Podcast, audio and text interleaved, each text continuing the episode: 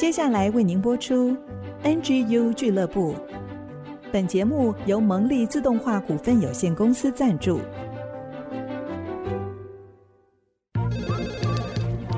分享职场经验，找寻支持力量。NGU 俱乐部，高美祥、黎元月主持，陪你一起 Never Give Up，点燃永不放弃的热情。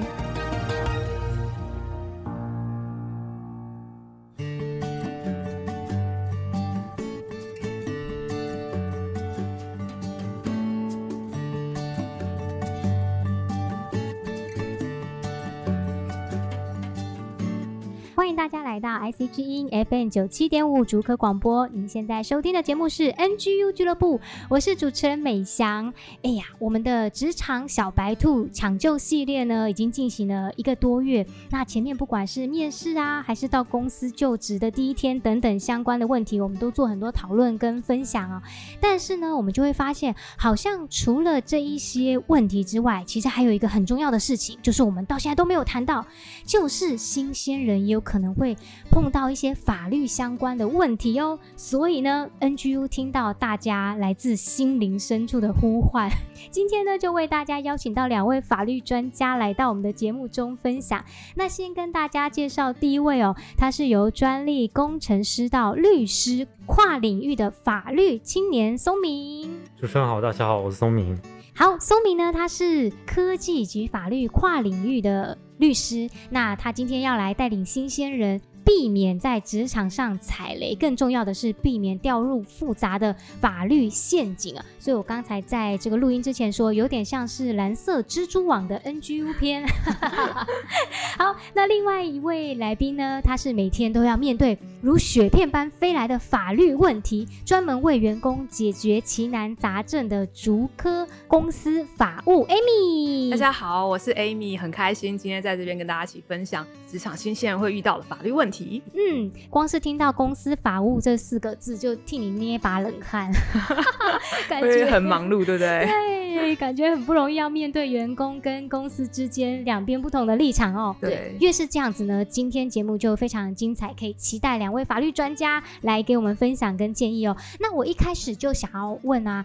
呃，很多人可能觉得说，好，我好不容易面试上一个公司了，我的人生就卖给这间公司了。诶，可能不是这样子哦。一进入公司呢，工作合约递上来，其实新鲜人要很仔细的看哦。我就想要请教一下，Amy，这个新鲜人签约之前有哪一些停看听要小心的部分呢？有时候公司邀请你来面试，在面试的时候，或者是刚到职的时候，公司会要求员工要签一份聘雇契约。嗯。这时候主管就会说，这个工作呢，可能至少你要在这里两年，或者是你至少要待满一年才能走。我们要绑约。对。可是这样子解释听起来好像就是我买 没有，好像手机要绑约一样。对，我是是手机门号绑约吗？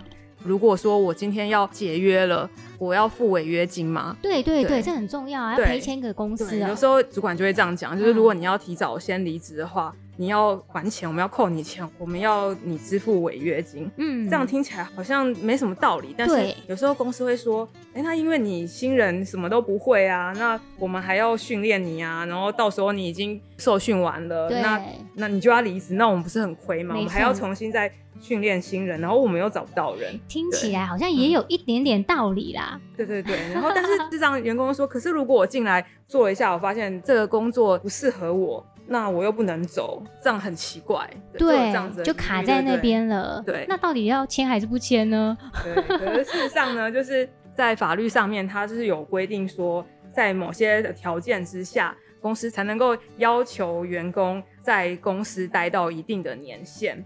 哦、例如说，公司特别的培训你，而且公司还提供你一大笔的培训的费用。是这样子的情况之下呢，法律上它确实、嗯、呃让雇主公司有这样子的权利，可以要求员工，是，诶，你一定要在这边留下来到一定的年限，这样子、嗯。对，所以还是可以，但是要公司方有这个确实的付出的凭据，就可以要求员工赔钱。但是如果不是的话，东扣西扣的那样就不行哦。是没有错。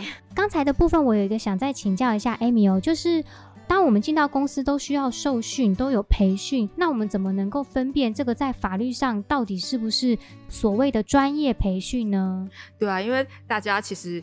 在刚进公司的时候，公司要求新进的同仁，他必须要先了解业务的流程。我要培训你认识公司的产品，嗯，对。那这些其实，在实务上面都认定成这个不是专业培训，不是哦。对，真的专业培训，它必须是公司要提供一笔不太频繁的培训的费用，嗯，而不是只是给你几份资料让你看一看，然后一些讲义，呃，对，让你知道说，哎，产品有哪些，然后你不会，你可以问我。这些就不算是我所谓的专业的培训。嗯嗯，好，这样大家可以分得清楚。如果面对离职的时候，公司跟你追讨一些培训的费用，其实你也可以有理有据的来告诉对方。是，没有错。还有另外呢，就是如果说公司没有培训你，嗯，但是公司他已经给你一笔合理的补偿了，那这个时候公司也可以跟你讲说，我们给你这笔补偿。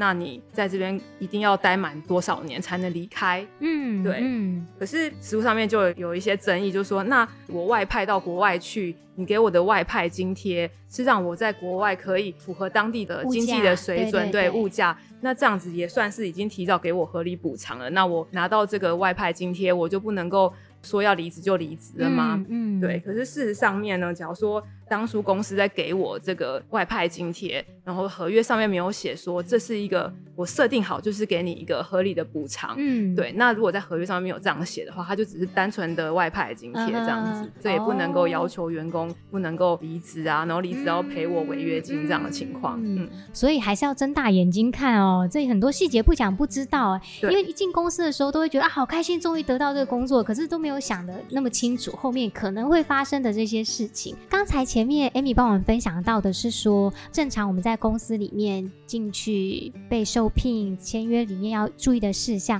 那还有一种情况，可能像是定型契约，或者是像派遣工作，它甚至会有第三方介入在其中。那这时候菜鸟们、新鲜人在法律上还有什么规定是我们需要留意的呢？关于定期契约还有派遣工作，它其实在劳动实务上面对新鲜来说是有蛮多需要注意的。哦，呃、我们可以先从定期契约来谈。是定期契约，它在法律实务上面是把它分成几种类型，包括了临时性、季节性、本级性这一种类型的工作才可以签定期契约。意思是什么呢？意思是说，嗯、对，意思是什么？意思是说，只有一些看起来应该是不会长期下去的工作才可以签所谓的定期契约。是，也就是说，大部分的工作通常都不能签定期契约。嗯，如果签了定期契约，会发生什么事情呢？很多时候，因为雇主或资方他们会将契约做一个包装，他会将所谓不定期契约做一个区分，然后做一个划分，然后分成很多个定期契约，然后会找一些理由让它看起来是个定期契约。那这个在实物上面其实会对新鲜人来说会造成非常大的一个困扰。嗯，包括了如果他一开始的时候他签了这样的定期契约，然后他就真的傻傻的做，做一年之后在公司找个理由就说，哎、欸，约满了，约满了，嗯，好，你可以走了，嗯。然后你就什么都没有，就只能离开。对，这个会是一个问题。嗯，因为定期契约跟不定期契约还有一个差异是，一般来说，如果我们是不定期契约，如果是公司解聘我们，除非公司可以找到一些非常强而有力的理由，是，否则的话，通常公司要给一笔资遣费。是，可是定期契约一旦约满了，不需要给资遣费。嗯，所以你刚才说的包装就是这个意思嘛？对对，而且定期契约还会影响到员工的特休的权利。哦，他可能没有办法像一般不定期的契约那样子。我在公司工作一年的时候，嗯、我可以有三天的特休。嗯，对。然后我工作可能一年以上到两年，我可以有七天的特休。等于说也没有年资的累积了。是的，是。每一年就重新算这样，对，还要有点贼耶。对，嗯嗯。但是另外一个，我觉得可以特别提醒大家，或者是大家可能没有特别注意到的一件事情，就是。有一个育婴留停这件事情，嗯，假如说遇到就是育婴留停的话，那公司它其实是有正当理由，它是可以去找另外一个替代的员工来做这件事情。所以说，如果在面试的时候，如果公司跟你说，哎，我们这工作是要找一个暂时性的替代人员，嗯，因为我们原本的员工已经去生小孩，呃，生小孩，对对对，嗯，这样子的情况，雇主是合理的。嗯嗯，嗯。但是除了这些特殊情况，你被这样要求的时候，其实那个公司就算违法。对，哦。嗯哦，所以不要傻傻的为了这个工作好像怎么样，公司说了就做，其实要注意这些细节。那如果是派遣工作这一部分呢？派遣工作在实务上面也会有蛮多问题的。首先，我要先来讲一下什么是派遣。嗯，派遣在法律上面，它的性质是这样的：我是劳工，那我跟一个派遣公司签了一个约，我法律上名义上的雇主是这个派遣公司。嗯，可是我实际上那个工作的场域是在另外一间公司。对，也就是说，我实际上真正指挥我的公司是另外一个公司。对，嗯，那它其实会导致一个实务上面很严重的一个问题是，嗯、我明明就在一个。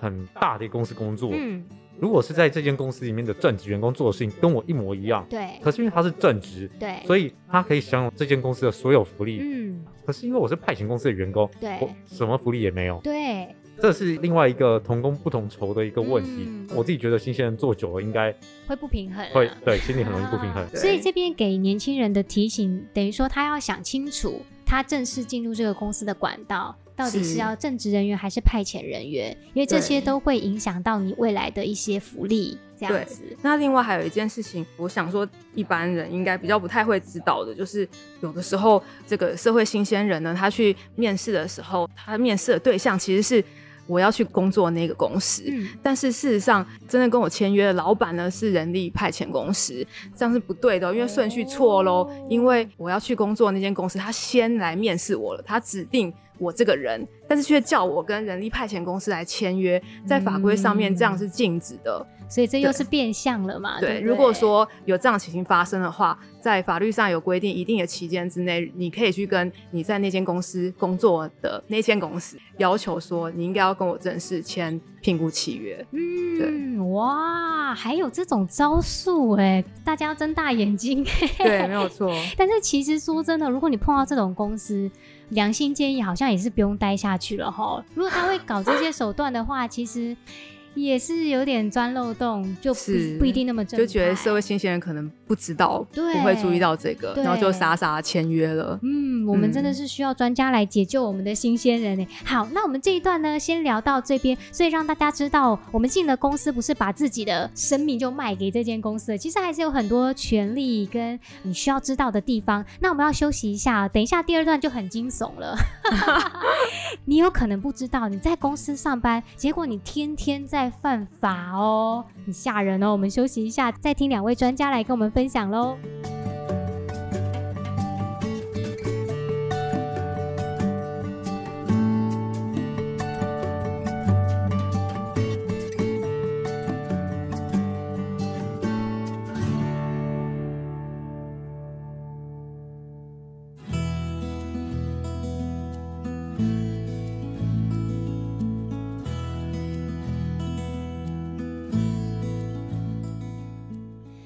大家再次回到 IC 之音 FM 九七点五主科广播。您现在收听的节目是 NGU 俱乐部，我是主持人美翔。我们的节目是每个礼拜一晚上的七点到八点首播，周日的中午十一点到十二点重播。每个礼拜我们在空中陪伴大家，陪伴职场人提升竞争力，抢救职场小白兔系列哦。今天进入到一个比较相对严肃的话题，就是小白兔，你们也需要知道一些法律常识啊。所以今天邀请了两位专。家一位是松明，一位是 Amy。Amy 是公司法务，而松明呢是法律青年。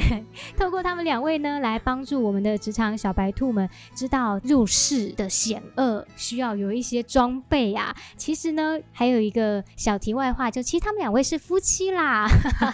今天一起来到节目中，刚才那个 Amy 上一段帮我们分享了很多关于在公司里面契约相关的事情啊。那好像还有一个很重要的点要提醒大家。对不对？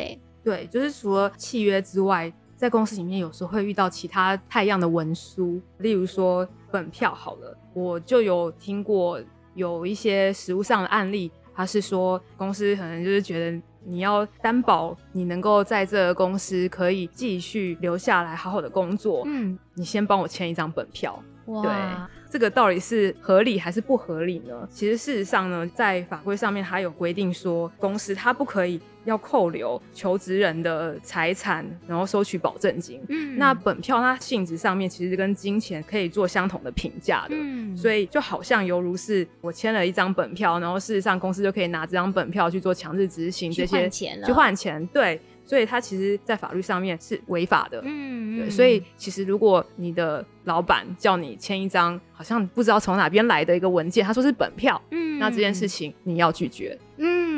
嗯嗯，等于你上班你还没领钱，你可能就先喷钱出去。对对对，对哇，这个新鲜人要注意哦。其实还有一个可能是菜鸟天天在公司处理这么多文件啊，这么多资料，有可能你天天在犯法，你知道吗？像菜鸟到公司啊，一开始可能都没什么特别的事情嘛，常常就会帮主管跑跑腿啊，送送文件啊。那我就想要请教哦，在这里面也会发生什么跟法律相关的菜鸟危机？单纯的跑跑腿或送送文件听起来应该是不会有任何的问题。是啊，可是关键就在于，我们可以把这事情拆分来细讲。今天有个菜鸟到公司，他要帮主管跑腿，要帮主管送文件，他常常会面临到一个情境是说，他的主管嘞常常不在公司，立刻就会遇到一个问题：主管不在，那谁可以签嘞？嗯嗯。如果这个菜鸟自己就自作主张帮主管签了名，嗯，那他一定是伪造文书，哇，这个就一定会有刑法的一些纠纷。哦。那如果是另外一种情境呢？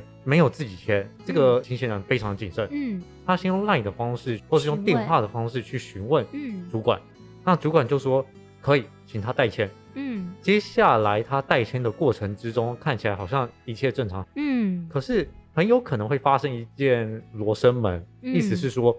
过了一阵子之后，例如赖的记录会消失，嗯，电话可能也没有保留录音记录，嗯。有一天，忽然主管跳出来说，他没有指示过这个新鲜人做这个签名的动作。完了，对，所以怎么办？这个时候还是很有可能会被公司说他是不是伪造文书。嗯，那当然对新鲜人来说，他会说，我绝对没有伪造文书啊，啊，我都有听主管的话啊。可是他拿不出证据，对，没有证据。这个要特别提醒新鲜人，在做很多可能会衍生争议的事情的时候，要记得该留的证据要留下来，嗯、然后最好能不要自己乱签名就不要乱签名。嗯嗯，一出社会这个就很重要，不是小时候家长联络部这样子签一签呐、啊。好，但是在公司里面隐藏的处罚危机还不止这样而已。其实光是在白纸上随便签几个字，有可能都会变成呈堂证供。大人，赶快跟我们说这边有什么要注意的地方，好不好？这里其实跟刚才 Amy 提到的本票是有关系的。嗯，在台湾的票据法里面有规定，不管是本票、汇票或支票，只要符合法律上的一个基本的要件，就是该签的名，然后该。写的出票人，然后付款人是谁，然后金额是多少，嗯、只要有一些基本的要件有满足了，这个白纸上面的黑字，它就有法律上效力。好，等一下，所以意思就是说，不一定是要一个公司的文，或者是一个像我们书店买到的那一些东西，其实只要是双方有签字，然后有写一下，就算是一个草案，随便写的那些都形成法律上的条件了。对，可以这样讲。只要符合法律上的规范，只要符合票据法的形式的要件有满足了，就得付钱。哇，那我以后出去不要带笔了，好可怕！别人会伸出一支笔给你。哦，那这个真的不会知道哎，这个地方哦，所以要很小心这个票据法。所以不要想说你只是跟人家随随便讨论一些事情啊，签一签聊天这样签一签都不行，其实都有危机在里面。对对，好。我想要再问一点哦，其实现在大家都很有著作权的意识嘛，但是有的时候在公司里面，这些著作权要怎么样被关注到呢？像我自己能够想得到，就是说可能有一些专业软体的使用啊，也可能是新鲜人会碰到的。那这个部分呢？关于著作权的部分。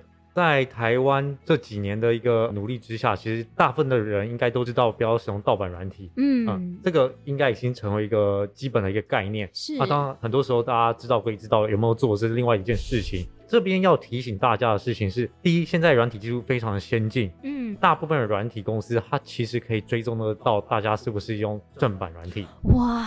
如果是专业的软体嘞？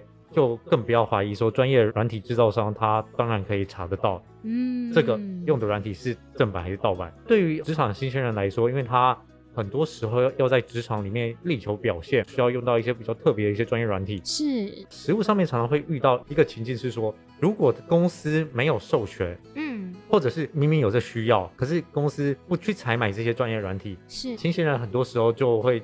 自己想办法生出一些神奇的版本，他就会开始用了。可能用了一年两年之后嘞，看起来暂时可能相安无事，可是用了两三年之后，专业软体制造商他会觉得这公司已经用的够多了，然后就会开始做一些提高的一些动作。哦，这时候通常不会真的提高啊，通常这时候就会被迫要付一笔和解金，然后开始要买一些正版的一些软体。嗯，可是这时候通常会遇到一个问题是，公司一定会把责任推给新鲜人。哇，太现实了。一般来说，关于著作权的违法，它很容易会有刑事上的责任。嗯，所以对于新鲜人来说，在这件事情上面要非常的谨慎。是我自己的建议是啊，新鲜人如果真的有专业软体的需求，一定要留下记录，他一定要有向公司申请过的记录。嗯，然后如果公司不愿意做采买的话，一定也要想办法弄到公司说没有要采买，可是他工作有需要，有需要。嗯，如果可以。留下这些记录的话，至少在将来如果有一些违法的一些状况发生的时候，可以自保。嗯，哇，这些事情哦，真的讲起来，mega 很多哎，又要满足公司的期待，然后又要保护自己。其实新鲜人有很多要留意的地方。那这一段我想问一个最后的问题哦，这一点其实我私底下跟两位专家聊天的时候，我也会觉得什么？原来我也在犯法？怎么说呢？对，怎么说？啊，自己暴露了。因为呢，呃，有时候我们上班工作那么累嘛，下班之后总是会想要讲一讲啊公司的事情啊，今天发生了哪些事情，我处理了哪一些案子啊什么的。可是呢，到法律专家这边，这就变成了什么营业秘密，就是犯法了。关于营业秘密这件事情，其实它跟著作权不太一样，是著作权在这几年的台湾政府的一个努力之下，大家都知道不要用盗版，然后大家多少都会有一些著作权的一些概念跟意识。嗯、可是营业秘密虽然在几年以前在台积电努力之下有入刑化了，可是其实台湾一般人。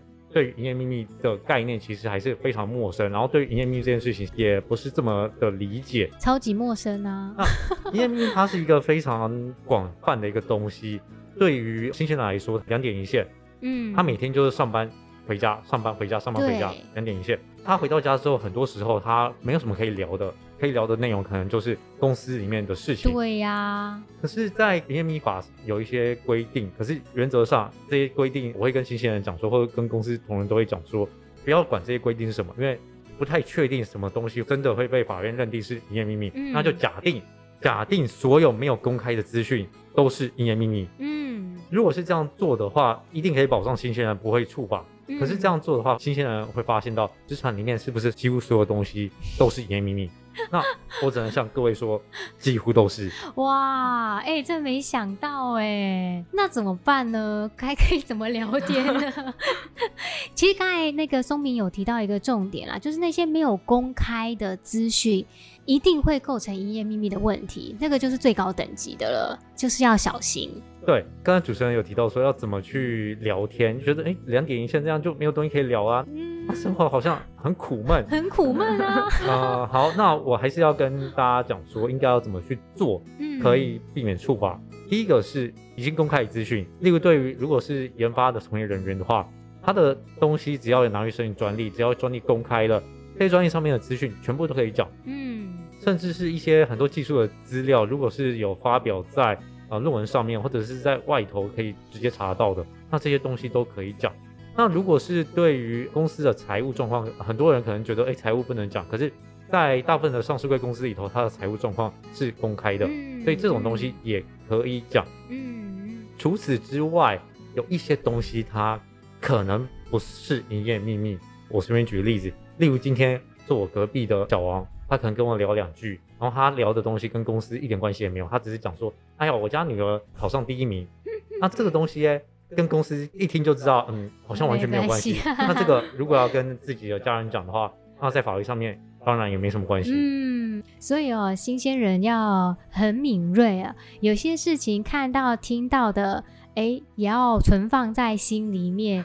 保全自己，可以在这个职场健康快乐的活下去哦。好，谢谢这一段，就是两位专家给我们很精彩的分享。其实真的没有想到，回去聊聊天也会不小心犯法。犯法 对呀，虽然说有时候我觉得在生活当中很难做一些区隔啦，但是我觉得谨慎一点。对我们来讲，对新鲜人来讲总是好事。那我们这段要休息一下哦，等一下呢，访谈的最后一段，我就要请两位职场专家再帮我们分讲。其实除了刚才提到的一些好像比较硬一点的法律，在职场当中，还有我们的人身心灵健康的安全，也是可以透过法律来帮助我们的。我们就休息一下，再回来喽。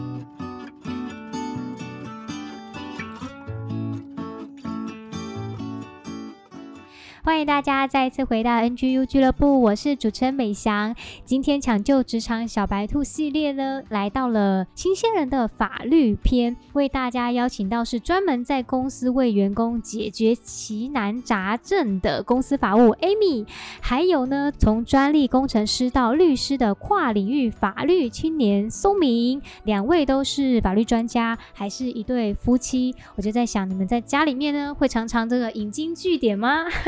会常常讨论法律问题。今天前两段呢，他们已经跟我们分享很多关于职场菜鸟新鲜人要注意的法律问题哦。有的可能大家会注意到，但是有的地方呢，真的是想都没想过。所以今天这一集大家如果听不够啊，回去多听几次，因为我觉得有很多细节哦，不是只是说小心就好，是真的不要踩雷。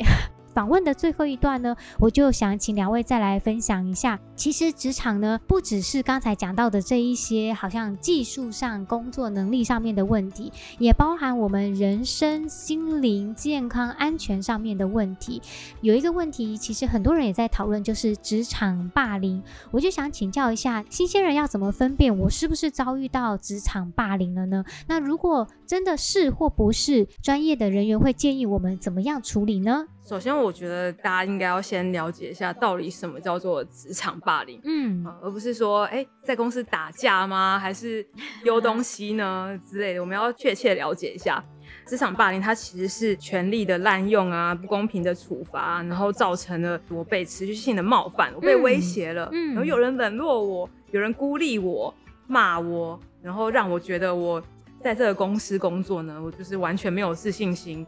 我觉得我身心压力非常的沉重，嗯，对，有这些冒犯的行为啊、威胁行为啊，然后孤立的行为，嗯，然后让我觉得实在忍受不住了，嗯，对，那这个就是我们要讲的职场的霸凌，是。对。但是如果我们碰到职场霸凌，我们千万不能够。只是立马的打回去，对对对，就是 不能以暴制暴啦。对对对对对，就是这样子。通常呢有两种方式，嗯，第一种方式是这个是职场霸凌吗？我要不要跟我朋友讨论一下？嗯，对，然后寻求一下朋友的建议，看看到底我遇到什么样的情况了。是，朋友可能会比较清楚，会跟你讨论说，一般人遇到这种状况，真的就会是被冒犯了。嗯，对，嗯，或者是另外一种情况。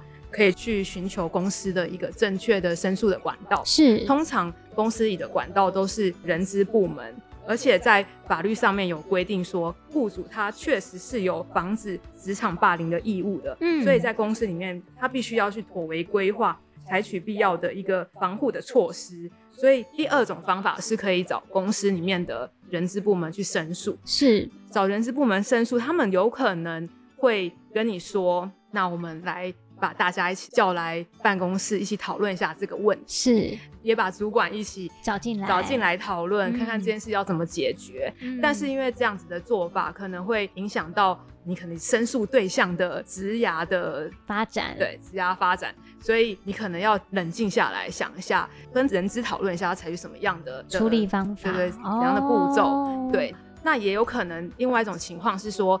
人资跟你讨论完之后，你脑筋也想清楚了，你觉得这件事情不用牵涉到这么多人，嗯，那你可以跟人资或者这个公司的申诉管道说，我可以私底下跟这个同事沟通一下，了解一下他当初为什么要这样子做，嗯，那能不能请这个人资或者是公司的申诉管道这个部门可以帮我保密一下，嗯，那他可以先去了解一下状况，有可能只是跟同事之间的沟通的问题，嗯，而不会到必须要走公司的职场霸凌的申诉的管道，嗯，对。那如果说是走职场霸凌的申诉管道的话，我觉得社会新鲜人其实也要了解一下公司的申诉管道是什么，嗯，对，嗯嗯。其实听到 Amy 给我们的提醒哦，有两个方面，一个方面是可以先找你认识的人去了解一下你所经历的事情到底是什么样的状况。对，说实话，可能有的人被霸凌了，他也不知道，只是觉得很难过而已。对，或者是说，其实这些事情可以透过一些沟通或者人际关系的技巧来处理。但是如果真的碰到刚才前面讲的那些情形啊、孤立啊什么的，这些可以是进到公司内部的申诉管到，但是即便是内部的处理，它都有很多种不同的方式是需要去思考的。对，好，那我再问一个哦，就是啊，最近啊，我认识的一个年轻妹妹啊，她也是在某企业里面工作。说说，我朋友 没有，对，她也是说啊，他们经常会需要用到内线电话沟通事情。嗯然后每一次呢，这个只要是主管一打来的，就会用很亲密的方式，因为她是一个女生嘛，会叫她“哎呀，宝贝”。男主管就会叫女生“宝贝啊，亲爱的啊”什么的。哇，我听了就觉得什么？要是我就立刻把电话挂掉。对，但是他们好像这样子在这个公司行之有年了，他对每一个人都是用这种方式。那我就想说，哎，这样子。是可以界定为职场性骚扰的等级吗？职场性骚扰该怎么去像刚才霸凌一样，它有一个界定，又要可以怎么自保跟处理呢？假如说我们遇到职场性骚扰的时候，那一定是被害人他觉得很不舒服。嗯，那我就是违反我意愿，我不希望他这么做。对，我不欢迎这种行为。嗯，而且这种行为它是有一种性意涵、性本质或是性别歧视的这样子的言行举止。嗯，就像刚刚主持人有讲到，就是叫我宝贝啊，就是哎、欸，我觉得我觉得这好像有特殊的意涵哦、喔。对对对，或者是有人会会讲说，哎、欸，你这个男人婆。或者是你这个娘娘腔，哦、对，像这样有一点性别歧视的这样的言语的话，那这通常都会被认为它是职场性骚扰。为什么呢？因为只要是有关于性意涵、性本质，或者是跟性别有关的行为，然后又违反了当事人的意愿的话，那这个就是。会被界定成职场性骚扰。嗯嗯，所以在公司里面，其实不要乱开玩笑哦。对，没有错。那如果新鲜人觉得他自己真的有这样子不舒服的情况之下，会怎么建议他来处理呢？通常我们会建议说，如果在遇到像这样的职场性骚扰，我不喜欢这种感觉的时候，对方不知道。要立刻制止，要明确让对方知道说，你这样子的行为造成我困扰，我很不舒服。嗯，对，要不然他会继续这样子，他觉得你可以接受啊，对，对啊，你们之间就产生了各种的暧昧的关系。嗯，对，那这样子你们就没有办法让这件事情可以停止下来。嗯，那还有另外一个方式呢，就是公司也同样的，它会有一些申诉的管道。因为法律上就是规定说，公司要采取一些立即有效的纠正措施，嗯、呃，甚至有些公司会因为职场性骚扰来订立一些惩罚的方式，是对。所以其实我觉得，首先第一件事情就是你要大声的把这件事情说出来，让对方知道，嗯，然后再来就是当事人是我的话，我如果是做这些行为，我可能是无心的，就是让对方觉得。这件事情真的是很糟糕哎，嗯，所以我我认为说，在职场上面，异性的互动其实基本上要有一个基本的尊重，嗯，对，不能够说，哎，在公司里面有遇到这么多人，那我就可以。任意的做我想要做的事情，这样子，所以其实这是职场新鲜人特别要去留意的事情。那刚才讲到，我们其实都有可能也成为加害的一方，我们自己不知道。是是是，所以那时候其实你也会很希望对方可以告诉你说他的不舒服。所以我觉得反过来讲，当你自己遇到这样的错误的对待的时候，你也应该要勇敢的说出来，因为能够保护你自己的就是你自己嘛。今天访谈其实谈了很多，我觉得呢，对于职场年轻人来讲哦，是我。我们这个节目过去比较少触碰的面向，但是确实也是大家需要了解到的地方。访谈最后，我就想要请教两位法律专家，毕竟法律是最后的一条底线，也是最终的手段嘛。对于你们两位来讲，会怎么建议新鲜人一开始进入职场就有一个好的职场生态呢？我会建议新鲜人，他永远要记得一件事情是，他永远都有选择。今天遇到任何挫折，遇到任何困难。就算是遇到刚刚所提到的职场霸凌也好，都有选择，他可以选择走，嗯，他不是只有一定要留在这边，像个奴隶一样，然后做到任人宰割这样。所以，请新鲜人一定要记得，他有选择，是你现在的选择也决定了你未来五年、十年的方向。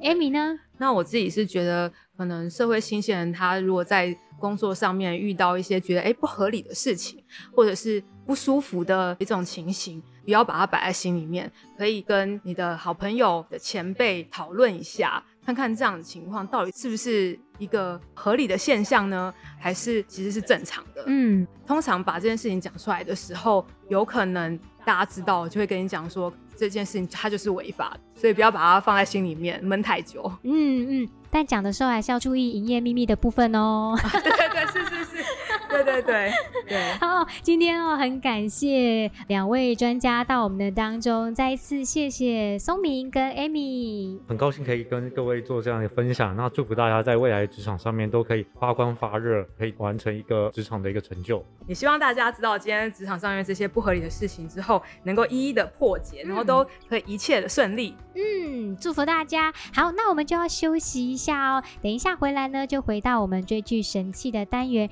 让我们一起看好剧来提升职场竞争力喽。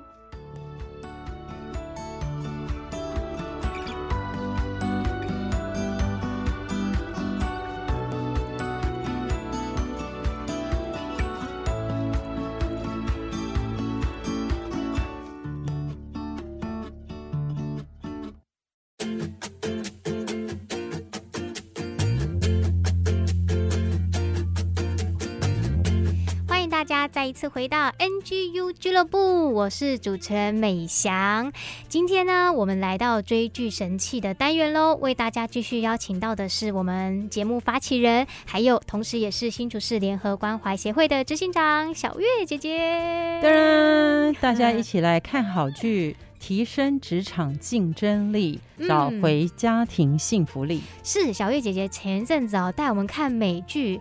韩剧，然后又看日剧，现在该轮什么剧了呢？每个国家选一个，所以现在选我们台湾自己的。哇，台剧很棒哎，我们台剧真的越做越好了。对，这个斯卡罗，他拍摄真的是可以做国际地位的一个拍摄，嗯嗯、就是一把青的导演曹瑞原导演，是，这是真的拍摄的非常好，而且他是公共电视二十一年来收视率最高的一出戏耶。斯卡罗，我觉得我们台湾人好有水准啊，因为这是史。诗般的剧嘛，嗯、公共电视也说，他们之前在筹备的时候，都一直是参考日本的大和剧。哦，啊，日本大和剧就是把他们国家历史呈现的一个戏剧。是是，我觉得台湾人好有水准哦，一个这么深奥，而且也是没有什么爱情线。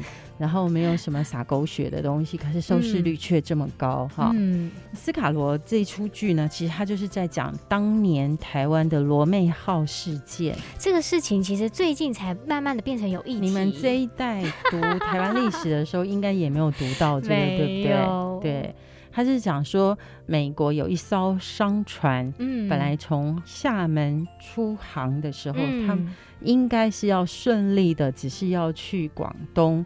结果他们迷路了，开到垦丁以南那个海域。嗯，所以因为迷路了，所以他们就上岸。对，就他们在上岸的时候呢，就不小心跑去了一个原住民部落的一个范围，啊，就是他们的地盘啦。是，那那个原住民部落呢，从前往前推，好像几十年前、上百年前的时候。曾经遇过荷兰人来的时候呢，嗯、整个部落几乎要被灭族。哦，所以他们看到白人就非常生气，嗯，就杀了这一艘船上所有的美国人，嗯嗯，唯有留了一个华人是一个船员，嗯，好，那这个华人船员呢就跑去。打狗港就是现在的高雄，去求救，说发生这件事哦，美国商船遇难这样子。一方面，美国商船他们的家人也在找嘛，就是觉得我的家人不见了这样。对，所以呢，美国的领事馆就跟清朝说，嗯，清朝就说，哎，你们必须搞清楚哦，我们台湾是这样的，台湾呢是山西岸呢这些城市我们管。所谓的生番，这当时的用语哦，我们原住民家人不要被触怒。嗯、就是所有生番区呢都不归我们管的，化外之地啦。对，所以反过来说，嗯、我们要敬畏这些原住民，嗯、他们都有他们自己的治理之道。当时所谓的平埔族，就是比较多跟各种族群来往的，嗯、所以是可能比较圆融，大家多多来往，所以才会慢慢消失嘛。嗯，但是所以都通婚，嗯、都通婚。那这群呢，台湾族，好，还有卑南族，就台东到垦丁这个区，卑南族他们在行动的时候遇到排湾族呢，就形成了一个斯卡罗。嗯，他们后来发现说，天啊，你们居然杀了白人，而且还杀了一个白女人。那依他们的传统风俗是不可以杀女人的。Uh huh. 那我们整个族呢都要被咒诅哦，所以他们也是非常的紧张。故事简化浓缩来讲，快转来讲，然后当时就是一个李先德，嗯、这是真的历史上的人物。是他是一个法国的后裔，因为爱上一个美国人，所以就入籍美国，就变成美国军人。嗯、然后美国就派他驻厦门。那他其实不太得志，所以呢，他也很想拿出成绩来。嗯，他才上任没多久就遇到罗妹号事件，所以他就来台湾啦。他当然找清朝协商不成，那到了台湾找台湾府也不成。台湾府当时在哪里？就在台南，沟通不成就去打狗找一个医生。那那个医生呢，就是。我们的宣教士马雅各医生呢，他就带了一个医生一起去高雄打狗找了资源，然后他就用一个女主角来串，把这些真人真事虚假的女主角，嗯，把这一群真人真事串起来，嗯，啊，就是说李先德他来台湾要找原住民谈判，说你们可以交出那些杀人的人，然后会出来道歉，那事情就可以解决了。对，那李先德的态度是什么呢？他比较是一个觉得我就是高文明的人，嗯，你们就是没有文明的人，没文化，所以我要用我的文明来让你们变成有文明的人，嗯、那我来解决你们的困难。是，在这个沟通的过程啊。最后美军真的出兵打，还打输嘞。OK，嗯，那你就可以看到我们台湾人多厉害，嗯，我们的原住民多厉害，嗯。但是这个罗密号事件呢，就带来一八七四年的牡丹号事件，嗯。为什么呢？因为当时李先德就因为在这个过程中就发现台湾多元文化，台湾资产丰富，嗯，哦，然后台湾呢地理位置非常的特别，是是有战略位置的。他们几个外国人都有回去跟他们的国家美国、英国表达，你们要不要把台湾拿下来？哦，所以其中还有一个战争，是个跟樟脑有关的战争啊。嗯，那当时英国是打赢的哦，哦，但是英国却没有侵略我们，没有把我们拿下来。我们国家历史怎么那么艰辛啊？是，台湾的命运是多舛的，真的耶。因为这样发现台湾这么好，嗯，他就去说服日本，所以一八七四年的时候的牡丹号事件，就日本出兵想要把我们拿下来，结果没有拿下来，沈葆桢就跑来，哦，原来台湾这么重要，清朝都突然醒过来了，嗯，那所以才有一八八五年的台湾建省等等，嗯，那这当中所有的故事里面，你要知道哦，后来在世界历史里面去看。这影响世界历史重要的人，那时候都在台湾。嗯，什么万巴德啦、李先德啊，还有毕麒麟啊，然后这些名字都还是台湾神父帮他们取的中文名，哈，还帮他刻印章。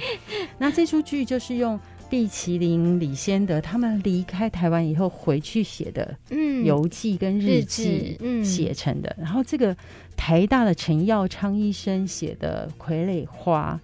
他这个医生呢，他是骨髓方面的专家，把全台湾很多的抽血成为一个资料库，嗯，然后认识我们到底我们是从哪一省哪一省来的，嗯，我们跟哪一个年代的文化，我们跟谁有关，或是说我们的原住民原来是南岛语系的源头等等。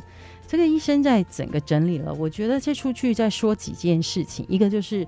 多元文化，还有我们的祖先当初在资源这么缺乏的时候，原住民、本省人、客家人，还有外来的这闽南人，嗯、闽南人跟平埔人。一起结婚，生下了下一代等等，他们都在资源很缺乏的情况下，你争我夺地盘，很多很多的这种非常非常艰辛的故事。嗯嗯，那我觉得看了这出剧以后，我想要呼吁我们的各行各业，不管哪个年代，职场年轻人或长辈。真的要珍惜台湾这块土地，嗯嗯，因为你看当初所有的长辈筚路蓝缕，才打下保护台湾，对，然后大家也很想要为自己的族群、自己的下一代保护住那个水源啦、土地啦、嗯嗯、呃权利啦、地盘等等，都好不容易有繁荣的今天的台湾，是。那我觉得还有这是一个是珍惜现在台湾，第二个就是。不同的人怎么对话？对，那这个女主角蝶妹，嗯，她才十几岁，我觉得所有的亲爱的职场年轻人一定要去学她，她真的很棒很棒。她会五个语言，所以她是各种人的通译，她、嗯、就帮忙 大家做翻译官哈。嗯、但她在翻译的时候，她永远都在讲多赢。哎，怎么样让闽南人赢，客家人也赢？嗯嗯、怎么样让原住民赢？怎么样让美国人赢？嗯、大家都赢的情况下，是他去不断的做翻译这个角色，而且他非常的谦卑，嗯，他不该多说的一句话都不会说，不断的学习，不断的不放弃，嗯，所以真的要跟蝶妹学习，虽然她是个虚构的人物，嗯、但是。我看的时候，好被这个人物感动跟惊艳。嗯，后来我就仔细想想，我又有一个想法。后来我去看作者，发现原来我读到作者的用意，他把这个蝶妹这个人物呢表达的这么好。其实他在讲什么呢？我们所有的台湾人的性情，他就把它浓缩在蝶妹里面。哇，就是那种包容万有，嗯，包容各种文化，嗯，兼容并蓄，对。然后呢，让所有人都赢的这个精神，嗯，台湾就是大家的母亲嘛，嗯，好，他就把这个所有的这种台湾人的优点，通通放在蝶妹身上，是，对，所以我看第一集、第二集、第三集，我就开始崇拜蝶妹了。我说，天哪，一个十几岁的孩子怎么可以做的这么好，恰如其分。等我把它全部看完的时候，我的心是暖的，然后非常被感动。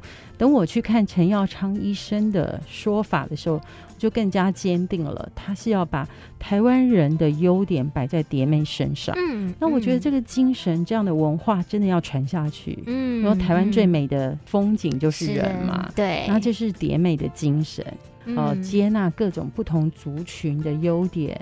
能够横跨不同族群的视野去看事情，嗯，我觉得这一代年轻人只要能抓到这个。你要不出头天也很难呐、啊。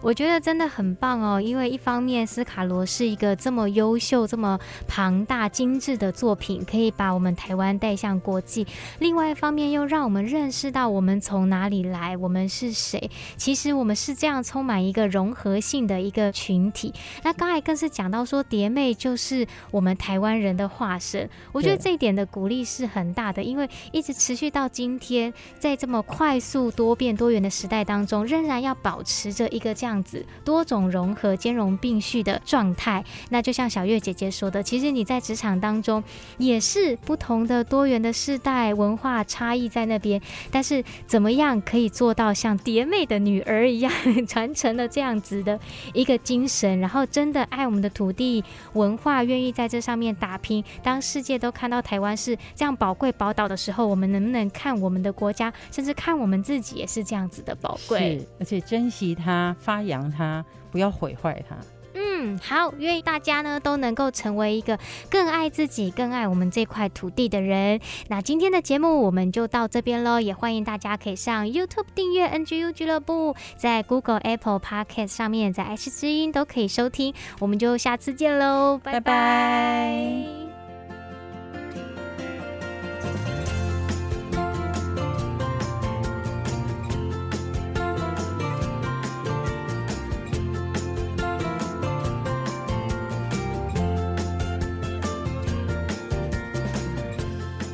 以上 NGU 俱乐部由蒙利集团赞助播出，蒙利集团邀您一起在职场、家庭、人际上 Never Give Up。